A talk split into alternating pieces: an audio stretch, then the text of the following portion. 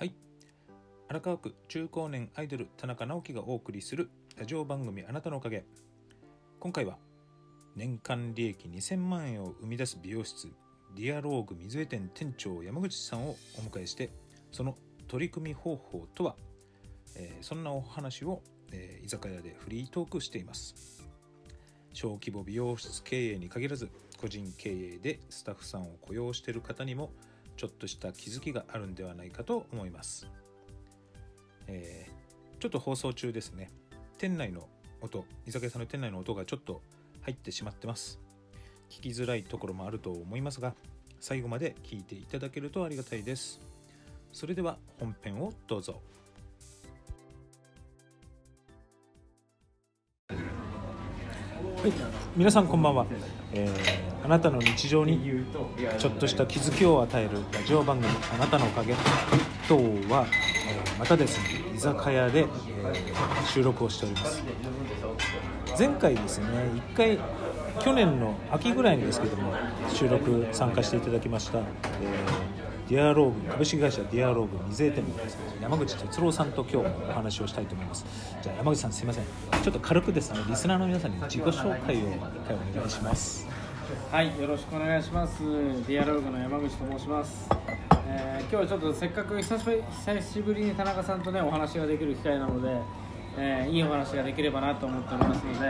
本日はよろしくお願いいたします。あよろしくお願いします。いやいやいやお願いします。まあね実はあのもう1軒目ですね。あのー 行ってまして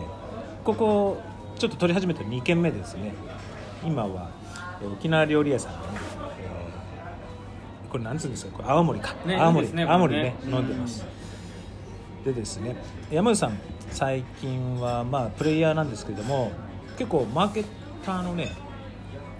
的な仕事をすごくしてるなと思って Facebook だったりなんか SNS でね発信してる感じではすごく成果を出してる感じがしてるのでちょっとね最初山口さんが店長を、えー始めた時に1人頭まあ50万ぐらいから始まったっていうお話をね最初も全然ダメでしたからね。それ4人でスタートしてで今はスタッフさん何人今も産休のスタッフも含めると11人ですよねぐらいいるんですけど、まあ普段働いてるのは今9人で。9人で大体この間ちょっとねフェイスブックで見かけた時はねせすごい利益が2000万出たっていうねそうですね。おかげさまでその利益が2000万出るとはちょっと思ってなかったんですけど。ものすごいことですよね利益が2000万ってすごいですよねそうなんかそのだからそのに2000万がすごいかすごくないかっていうのは、まあ、いろんな職種の方がいらっしゃるので、あれなんですけどもう最近美容室でそこまで上げれたっていうのはうん、あんまりなかったことができたっていうのはもうちょっとまあ自分の自信にもなりましたし。なかなか利益ですもんね。そうです全部引いて残ったお金が利益ですね。じゃあそのお金の10%山口やれよって言われたらなかなか嬉しいですよね。ねまあ、そうしていただきたいところだったんですけど。奥さんに何か買ってあげられますよね でもうちも7店舗あるので、はい。やっぱりそのまだ利益がそんなに出ない店舗もあるから、はいはい。私逆にうちが利益出ない時ももうその逆に引っ張ってくれた店舗もあるので、やっぱりその毎年毎年やっぱそれはあるなと思いますしその中でもやっぱちょっと大事なことなんじゃないかなっていうのもちょっと見つけられたので。うん。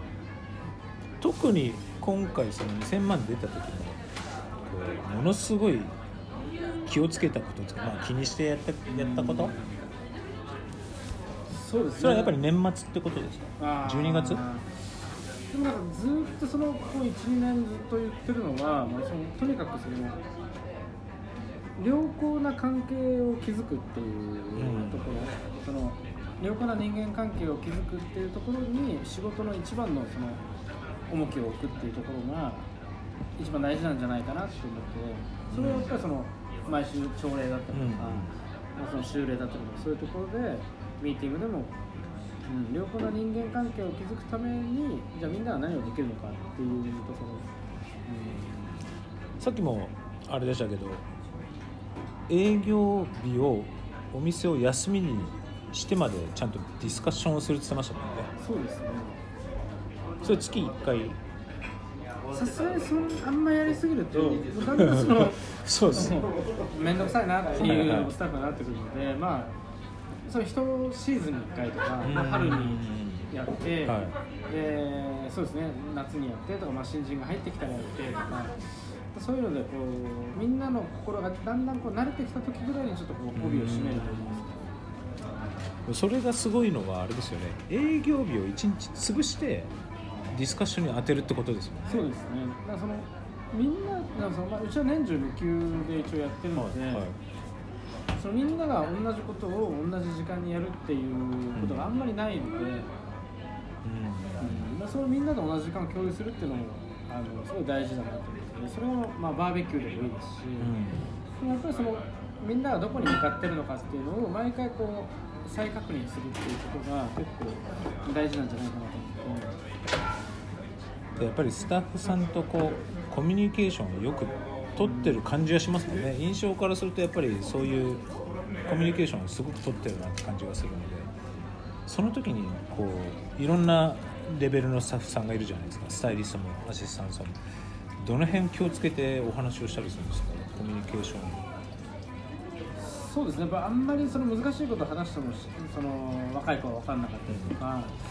まあ、若い子に合わせすぎてても、まあ、ベテランスタイリストつまんなくなっちゃったりするんですけど、でも実際なんかその仕事がなんでみんな仕事してるのとかっていうことに関しては、まあ、目的は、ね、あ目標は違えど、目的はなんか近いところがあるんじゃないかなっていうのがあって、その目的のそのすり合わせとか共有ができると、あの分かり合えないのは絶対なん。ですよ、そのやっぱ二十歳の子と、アラフォーの人とは絶対分かり合えないっていうのは絶対あるけど、分かり合えないのを前提に、じゃあ、分かり合えるところのそのすり合わせっていうのはどこでできていくのかっていうか、まあ、そそこが一番大事なので、そこが埋めていけるように、みんながその歩み寄るみたいなところを作ってあげると、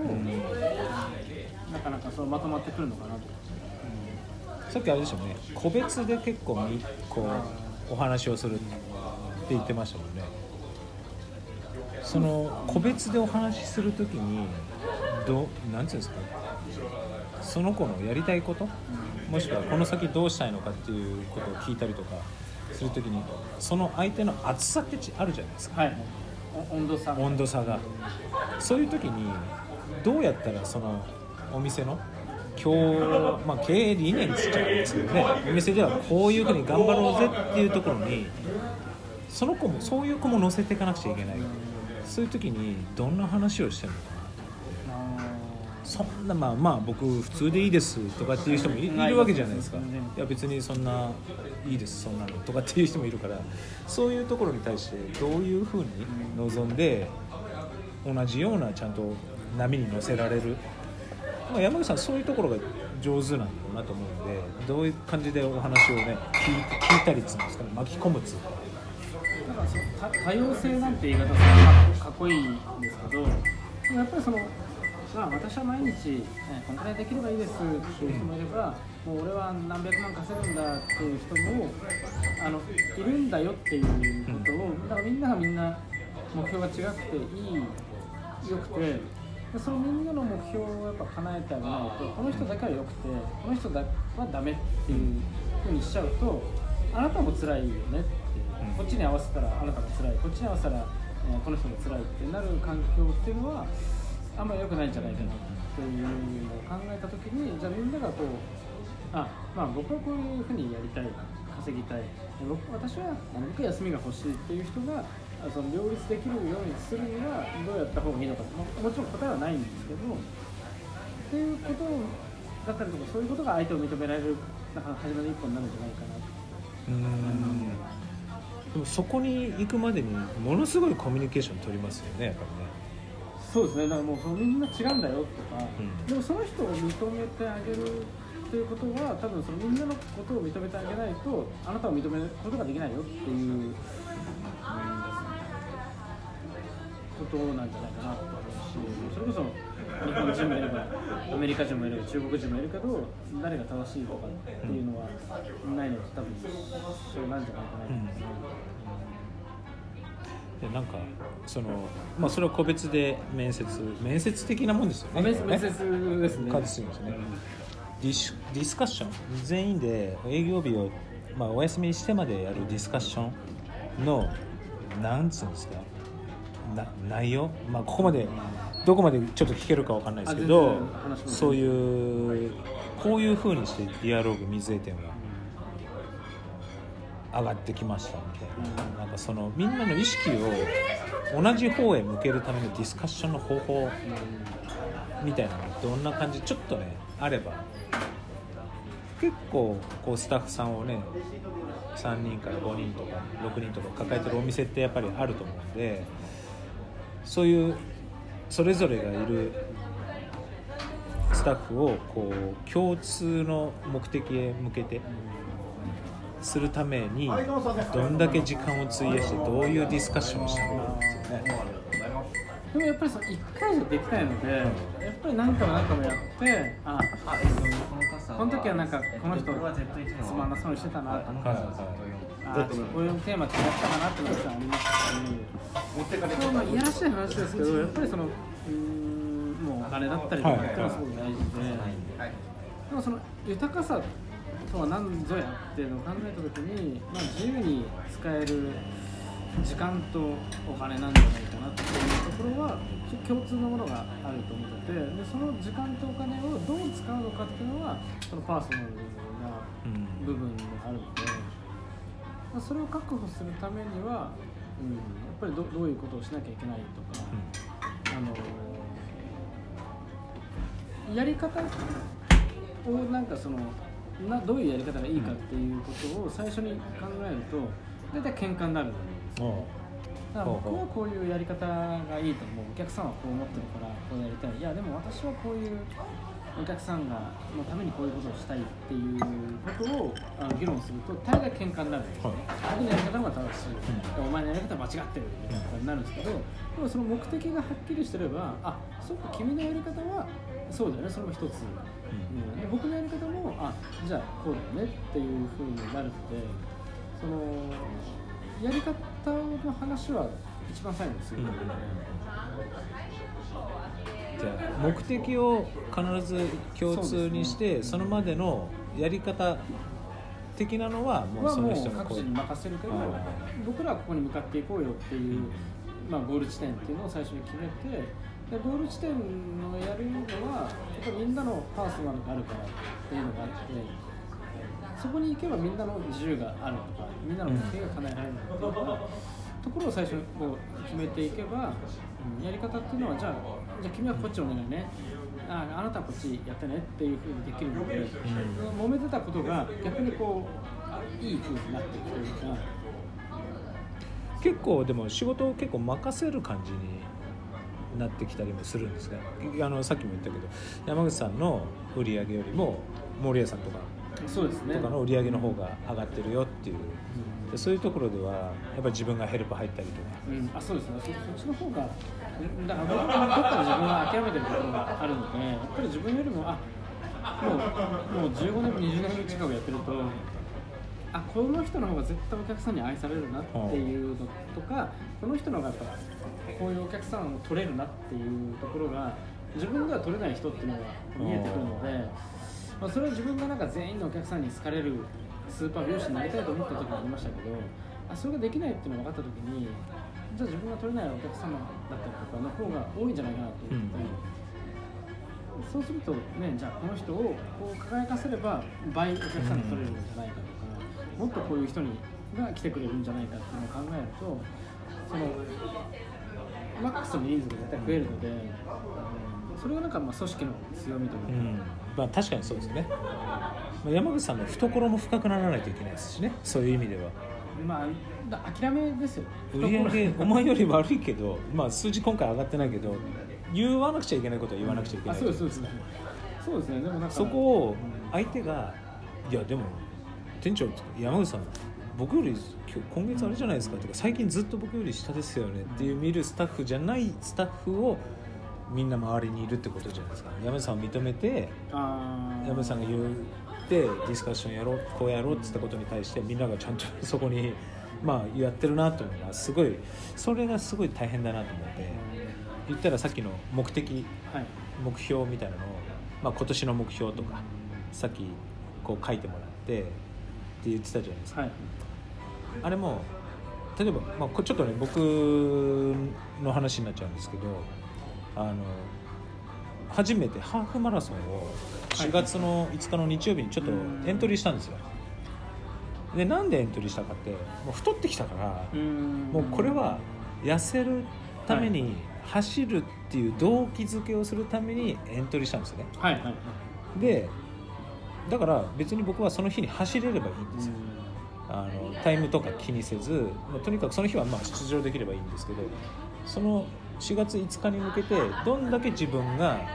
努力をするかの過程をうん。のための動機づけじゃないですか。だそこの動機づけがあるから走るうんっていう目的を得たんですよね僕はね。だからちょっとそれまでに痩せたいっていうために4月5日エントリーしたってだけで4月5日にいいタイムで走りたいわけじゃないんですよね。そこまでの過程の目的を作ったんですよそのやすやせ走るための目的を作る、でそういうところの作り方なのかなと思って山口さんが言ってることは意識をそこに向けるでもそこまでの理由は人それぞれかもしれないじゃないですか。週休2日で休みを取ることによって僕は毎週海に行きたい。はい。サーフィンしたいっていう人もいれば家族との時間を毎週大事にしたいっていう人もいる。その目的はそれぞれだけどもしくはお給料これだけもらうことによってああいうものを手に入れたいもしくはステータスじゃないけど周りの同同期に比べればあそうなんだそんなもらってんだっていう話をしたい、まあ、いろんなあれがあると思うんですけどでもそこの目的意識を一緒にすることによるその過程の作り方が多分ディアログ水江店上手にできてたんじゃないかなと思ってそういう目的意識は一緒でもやり方はみんなバラバラかもしれない。でも行き着くところは一緒だから利益が2000万になったっていう結果であってそこの意識をも持ってき方ですもんね。あれってちょっとさっきも言いましたけど技術セミナーとかはい。ケミカルだとかそんなに必要ないんじゃないか。そうですね。言ったらうん。言ったらあのもともとね技術セミナーで山口さんとは知り合いましたけれども、結果そういうことじゃなくて結局一人一人が99点を叩き出さなくてもそうですね。80一人平均80出せれば結局総合力でいいお店になるわけでそこの作り方が山口さんの上手なのかなと思って。でもなんかそれもなんかみんなに気づかせてもらったというか自分はカットがこれだけできて、えー知識がこれだけあってこういうことができればえー80点取れて90点取れると思ってたことがそうじゃない人たちの努力を見てるとやっぱり接客がいいとかお答えがいいとか、うんシャンプーが上手かヘッドスパが上手か分かんないですけどだから自分が思ってなかったところでどんどんポイントを重ねることができるんだっていうところがを見た時にあじゃあやっぱ全然こっちでいいんだなって僕はそのカットができてこれができてこれができてって僕の ABC っていうのとそのみんなが思ってる123とかなんとかなんとかなんとかっていう積み上げ方っていうのが全然違うんだなっていうところをあの認めてあげることができた時にものすごい楽になりましたし。うんお店に来る理由が宿毛矯正じゃないってことですよね。あそうですね、だから種目者の人もいるし、カラーの人もいるし、マッサージの人かもしれないし、愚痴を聞いてほしいとかっていう人もいるんですけど、まあ、それがいろんなことができた方が、あの本当に幅広くお客様に喜んでいただけることができる。結局メニュー名が宿毛矯正っていうふうになってますけど朝の10分を短縮したい方はこちらっていうメニュー名にしたら宿毛矯正なんだっていう話のことじゃないですか。だからなんとなくじゃあその宿毛矯正に対してスペシャリストにならなくちゃいけないのかもっと艶を出さなくちゃいけないのかっていうことじゃないってことですよね。お客さんが何を求めてきてるかそれを感じ取ってどれだけお客さんにそれを伝えることができてあなたの悩みを共感したよ。だからこういうふうにするから。っていうのをちゃんと伝えられてるスタッフがきっとディアローグには多いんじゃないかなんかさっきもあれですけど別にケミカルとか技術が超うまいとかっていうスタッフはそんなにいないと。そこまでそういう方に興味があるわけじゃなくお客さんとの接する時間を大事にしたかったりとかその地域密着でやってるっていうそういう方スタッフがいることによってディアログの雰囲気お客さんがいる時の雰囲気っていうのがなんか良くなってるのかなと思って。ななんとなくね最近僕もセミナーとかってそんなに、まあ、技術セミナーはそんなに行ってないんですけどやっぱり基本的には一人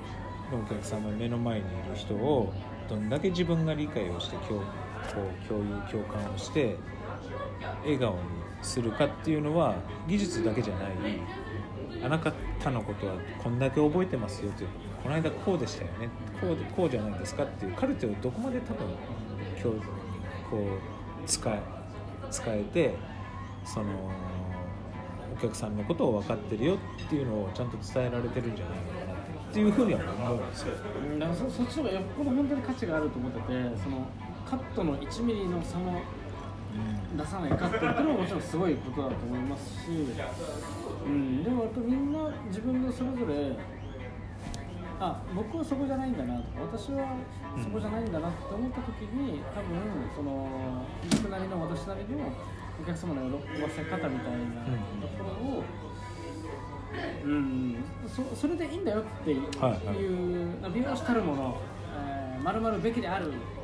ていうところを取っ払うと自分なりにあこうしなきゃいけないんだなっていうところであの成功体験をはいはい。積んで、あなんだこれでいいのかなとか、まあうん、決めきらないことが店長がそのこうあるべきだっていうよりは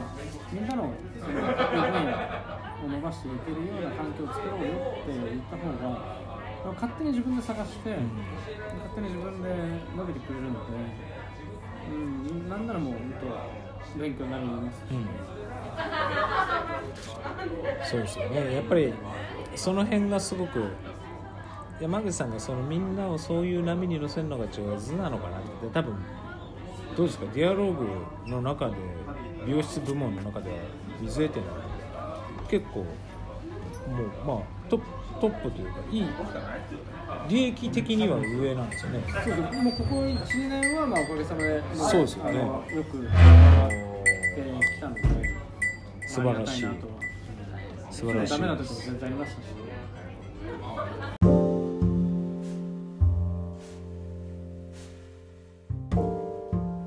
株式会社ディアローグではアメリオレイトというですねプライベートブランドがあります、ストレートパーマやデジタルパーマ、シャンプートリートメントなども扱ってるんですけども、まあ、複雑なね知識がなくても、えしっかりと結果が出せるお薬誰でも使いやすいをコンセプトにね出てるんですけれども Amazon でも販売してるんですね。シャンプートリートメントなんかも販売してます、まあ、そのね利益もスタッフに還元できたらなという山口さんの思いがあるようです。山口さんあれですもんね。アメリオレイトっていうねやっぱあのお薬も薬剤関係からもしくはシャンプーもアメリオレイト出てるしさっきもパーマ液も今開発中ということで。でアマゾンの方でね販売もして。どうですか？どっちかっていうと現場5物販の方の関わり5ぐらいな感じとか今年はそうですね。あのー、でもまあ実際いろいろな僕がこうどうどうしようかな今後どうしていくのかなって考えた時にそなんでこのこの授業を自分で受け入れられたのかなと思ったら結局なんかまあその今の会社に入っていろいろ自由にやらせてもらって、えーそこそこ結果が出たりとか、まあ、悩んだりとかいろいろできたんですけど根底にはなんかその美容師がなんか美容師やりたいのに変なことで辞めちゃったりとか、うん関係ないことで美容師を辞める人っていうのをあのお金で解決できる部分っていうのはあるんじゃないかなっていうところがあってだからその自分が違う事業をやることでその美容部門にちょっとこう少しでも還元できれば、またそれで辞めちゃう子とか、うん、嫌になっちゃう子っていうのが減ればまた美容室っていうのは盛り上がる。ん。じゃないかなっていうのを思ってる。ので。言ったらあれですもんね。サロン以外での仕事ってことじゃないですか、ゆもう副業関副業じゃないですか。あれって。もう違うは違う働き方ですよね。で今結構副業とか意外とそういう話題とかも出てきてるからそういう物販とかってすごくねみんな興味もある人ももちろんいると思うし最近やっぱ多いじゃないですか。美容師さん自身がプライベートブランドを作って。確かにいいんですけど本当にあれを売るためにこう山内さんが一番努力したことって何ですか？だいぶ出てるんですよね。今ねやめるやめるレートブランド結構そうですね、まあ、あの出てますからね。アイテム数も増えてそうですよね結局なんかそのうんなんかちょっといいこと言ってる風じゃないんですけど、ま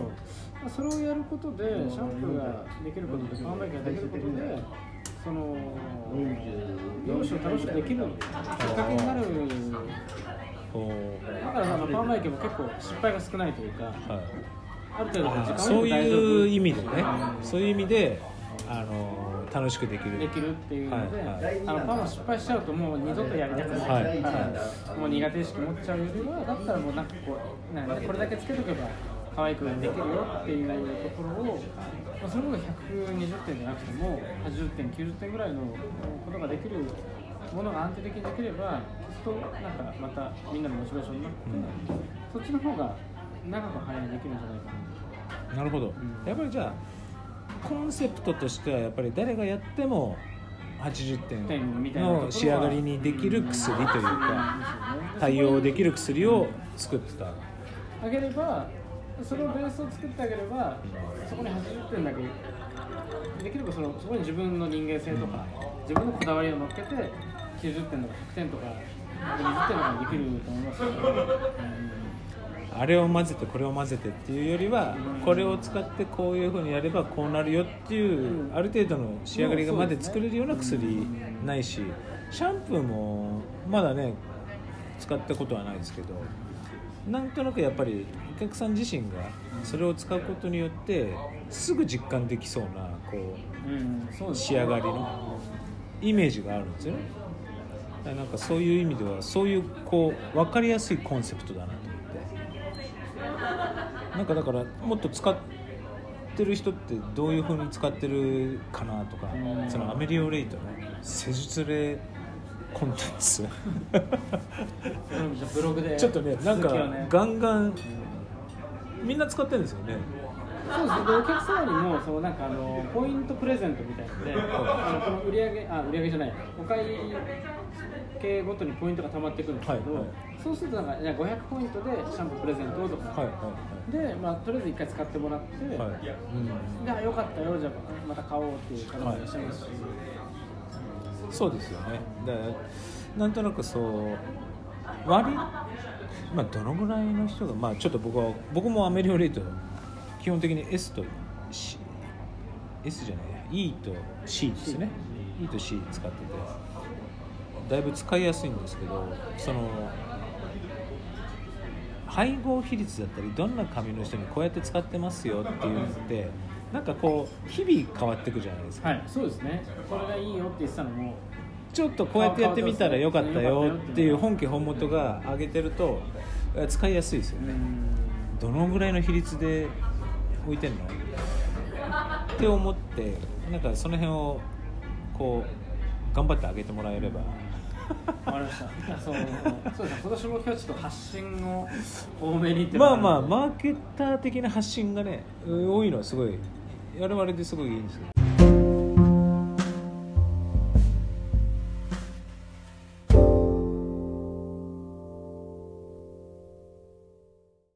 じゃあ今年はあれですね山下さん物販で稼ぐ稼ぐ それもやっぱそれがあの利益が出ればそのスタッフに還元ができてでスタッフに還元するとスタッフがやる気になるのででそうするともっとお客様にいい影響を与えられて、うん。なるほどね。で山口さんじゃあちょっとこう現場を任せたいなっていうことですね。そうですね。半分ぐらい、うん半分ぐらいちょっとさっきあれも出ましたけどどうですか？こうセミナー。セミナーはまあ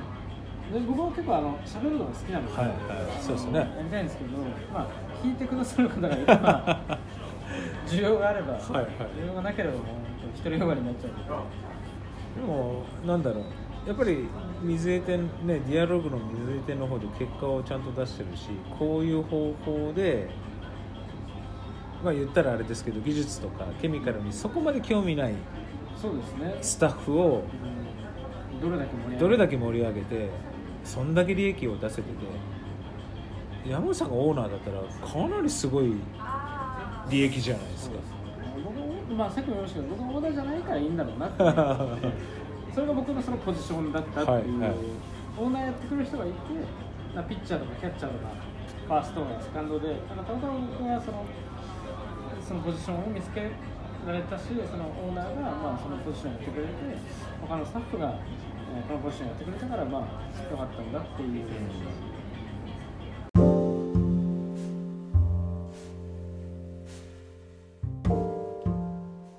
最近ですね副業っていうね、えー言葉がよく耳にいたしますが、まあ、お客様とのね信頼関係で成り立っている僕たちならではのだからこそできる、えー副業について副業としての付加価値についてお話ししています。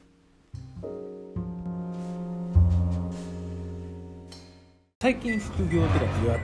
結構多くないですか？そういうね副業。でも例えばそのお客様がその僕らはその髪をかっこよく可愛くしてあげるえーことが仕事でそこに対してこうお金をいただいてパーマかけましたカラーをしましたっていうところがその限界なのか。でもその例えばシャツは丸首よりも V ネックの方が似合いますよっていうそのファッションのアドバイスをしてあげられるのか、はいはチークはもうちょっとこう赤い色の方がお肌が綺麗に見えますよっていうのがその本業なのか副業なのかって言われたらお客様が喜んでくれれば我々は何でもいいと思ってて。僕はあの保険とか売りたいはいはい。結局そうそういうところになると思うんですよ。結局美容室とかってお客様の個人情報ってすごくそうですね、うん。集まるじゃないですか。こういう家族構成、まあ、こんなこと言ったらあれですけど家族構成で。で地域の例えば保険屋さんだったりとこうコラボじゃないですけど、じゃあこちらからこういうふうにお客様こういうことでちょっと困ってるお客さんいるから何かいいそういう案件がないかとかいいプランがないかとかって紹介することによってじゃあどうですかっていうそのつながりを持つことによって美容室のそういう情報っていろんなところで役立ってるんじゃないかな、でもなんかその例えば保険屋さんを紹介して僕の友達の保険屋さんがすごい保険強いからこの人に頼んでっていうのも一つで、はい。そこに例えば手数料が発生したりするじゃないですか、はい。だから紹介してもらったから10%払うねっていうのも一つの方法なんですけど、うんあわよくあわよくばっていうか願わくばその自分が保険の資格を取って そっちなんですね。なんかそのお客様も、あーはい。多分結局同じ保険には入ると思うんですよ、はいえっ、と医療保険でも生命保険でも学資保険でもいいんですけどでも結局お客様のその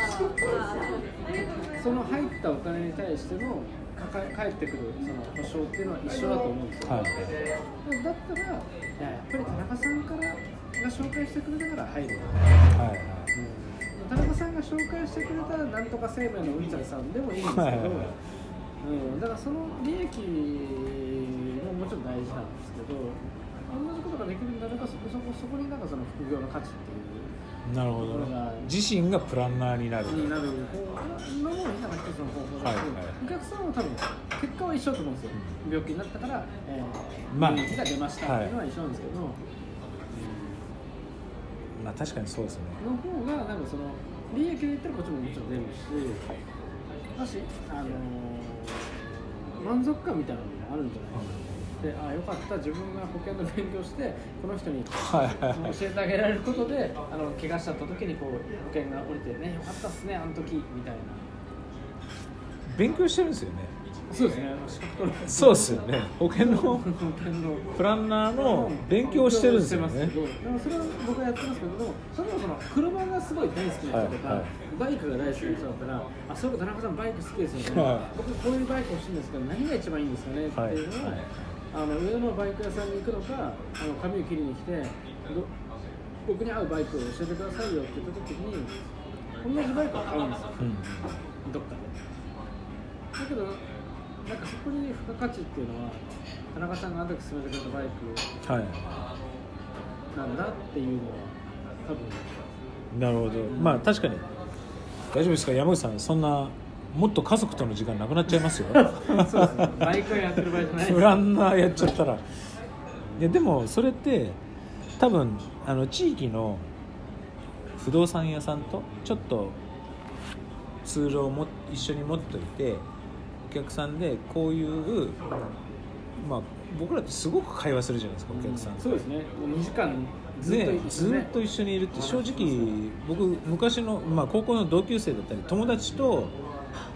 1年間トータルで会ってる時間よりもお客さんの 個人、まあ、特定のねこの人と2ヶ月に1回1ヶ月に1回会ってる人の方が絶対的に長いわけですよで親より喋ってるいや本当よく喋ってるじゃないですか。でその人が今こういうことで悩んでてあこういう物件探してんだっていうのを僕が不動産屋さんに教えてあじゃあちょっとなんかあれだったら出してあげてもらえますかっていうここが窓口になることによって決まった物件の金額に対してのじゃあ 1%2% だけっていうなんかこれが多分新しい美容室の副業というか要は不労所得。そうですねなんかそういうのっていっぱいできるなと思って。ちょっと。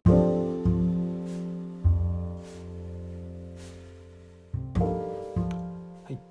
次はですね、えー山口さんの Amazon での、えー通信販売でのですね、えー売り上げが上がっているそうでその取り組みその工夫の仕方についてお話をしていただいてます。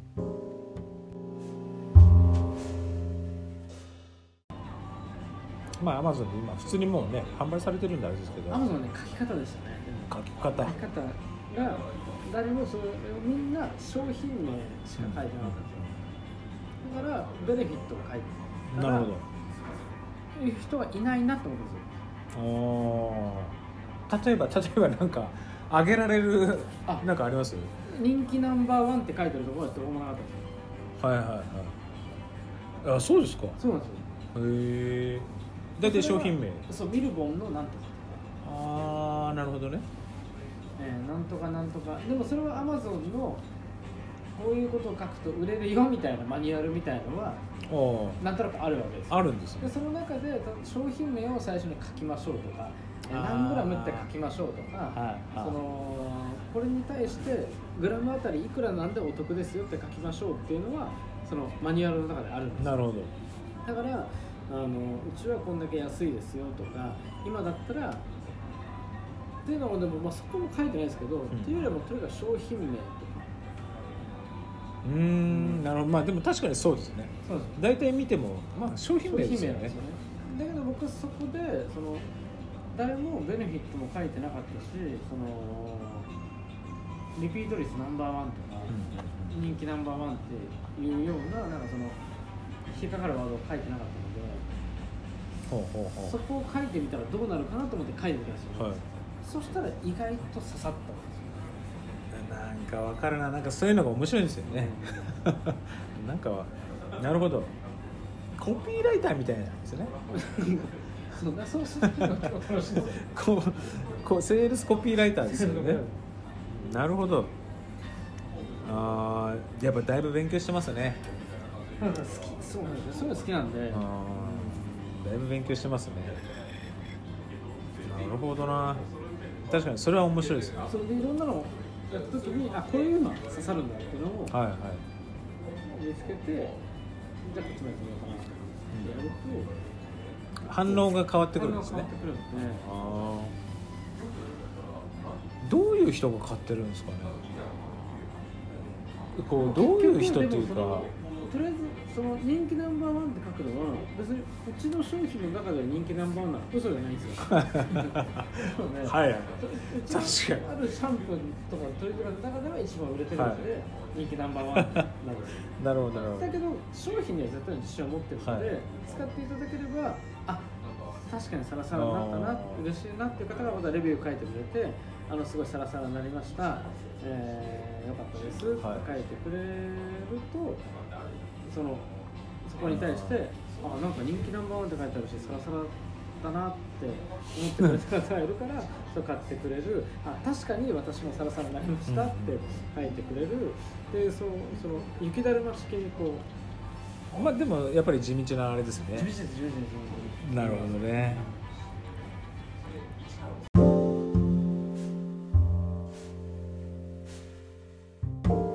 はい、えー最後のお話ですね最後は組織で働く、えースタッフへということで、えー個人のね売り上げをバンバン上げるよりも、えーお客様がですねお店の不安になってもらえるような取り組みを、えーお店にお客様が来るのを楽しみにしていただけるような取り組みを、えーしていった方が本当なんじゃないかというねお話を最後はしています。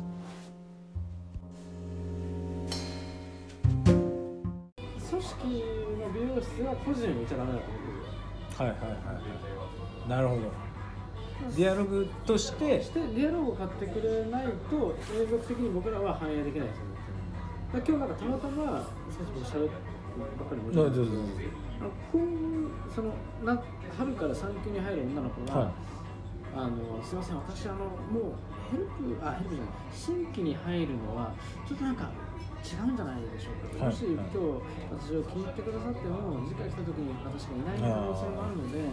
なんか私入るのはちょっと違うんじゃないかなと思うんですけど、それってどうなんですかって言われてるんですけど今はっと見たんですよ、で何言ってんのと、あなたそれって自分につけようと思ってるからそういう発想になってくないの。とでも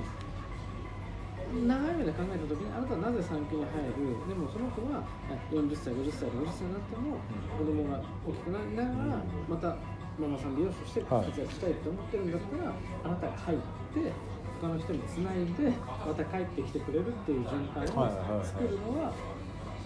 を今はやらなきゃいけないんだかなら、はいはい。自分が入らないとかじゃなくて産休だから私は新規入らないとかっていうのは、まあ、発想がちょっと違うんじゃないかなうん私も指名してほしい。他の人も指名してほしい。お店を指名してほしい。一生このディアログに来てくださいというふうな接客をできないんだったら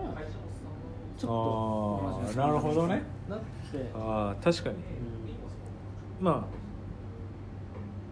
多分僕ぼ僕だったらあ僕だったら普通に多分その時点で、まあ、確かにそうだね。で新規じゃなくて今既存の人頑張ってやってよって僕は多分言っちゃってましたよ。でも確かに今そうやって言われれば確かにそうなんですよ。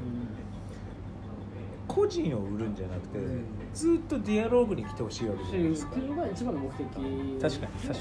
だってその子だって子供がまた大きくなったら戻ってくるんだからはいはい。他のもし逆に自分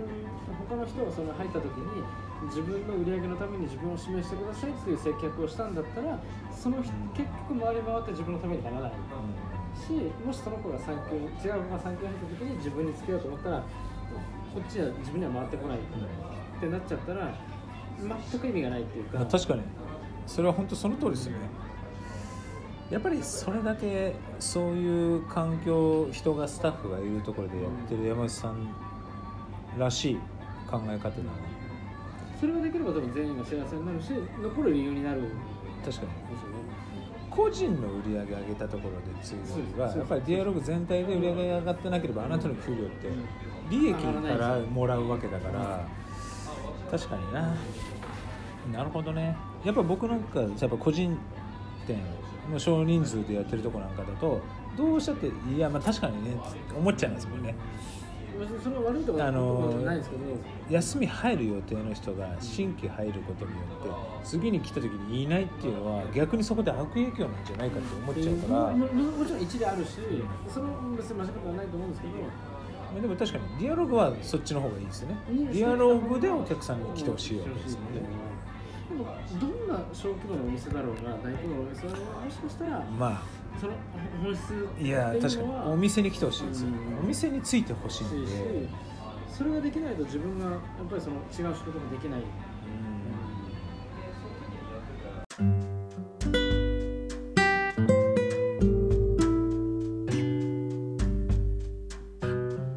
はい。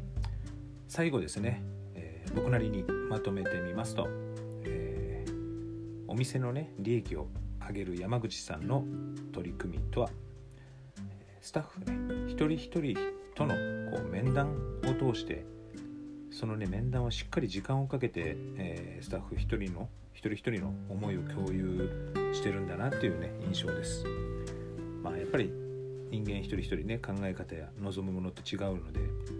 その方向性とかですね、えーそっちへ行くにはどうすればいいのか、山口さん自身がスタッフ一人一人と向き合って、えーそのスタッフの、えーマネジメントっていうんですかね。まあライフプランナーであり、えー仕事プランナーっていうのかな。そんな役割をね、え山口さんが、えしっかりとスタッフ一人一人とのお話を通して、え共感共有してるんじゃないのかなと思います。でねその面談で、まあ、そうなるには、えーこうだよ。こうしなきゃいけないよっていうのをねしっかりと道をこう示してあげてるっていうのかな。そんな感じがね、えー一人一人との会話で伝えてるんじゃないかな。そうすると、まあ、スタッフさんがやること、えー自分がやることやるべきことっていうのを明確になってるからこそなんでしょうけどね。そうすることで、えーお店全体で、えーレベルアップしていって一人のねスーパースターより、まあ、お店全員で勝負ができるようなお店になっていってるんじゃないのかなっていうね感じがしました。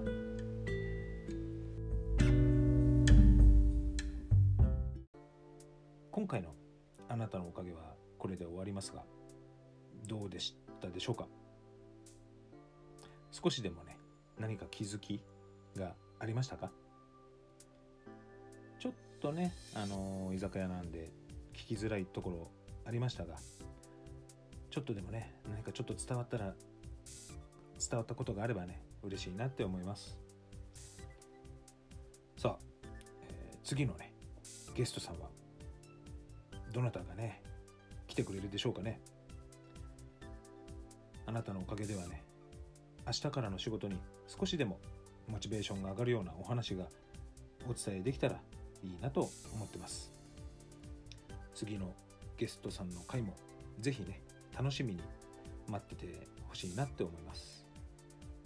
それまではまたね僕の一人しゃべり気楽なトークのね番組になってますのでねぜひまた、えー聞きに来てください。今回は長くなりましたけども最後まで、え聞いていただきありがとうございます。それではまた。それではまたね。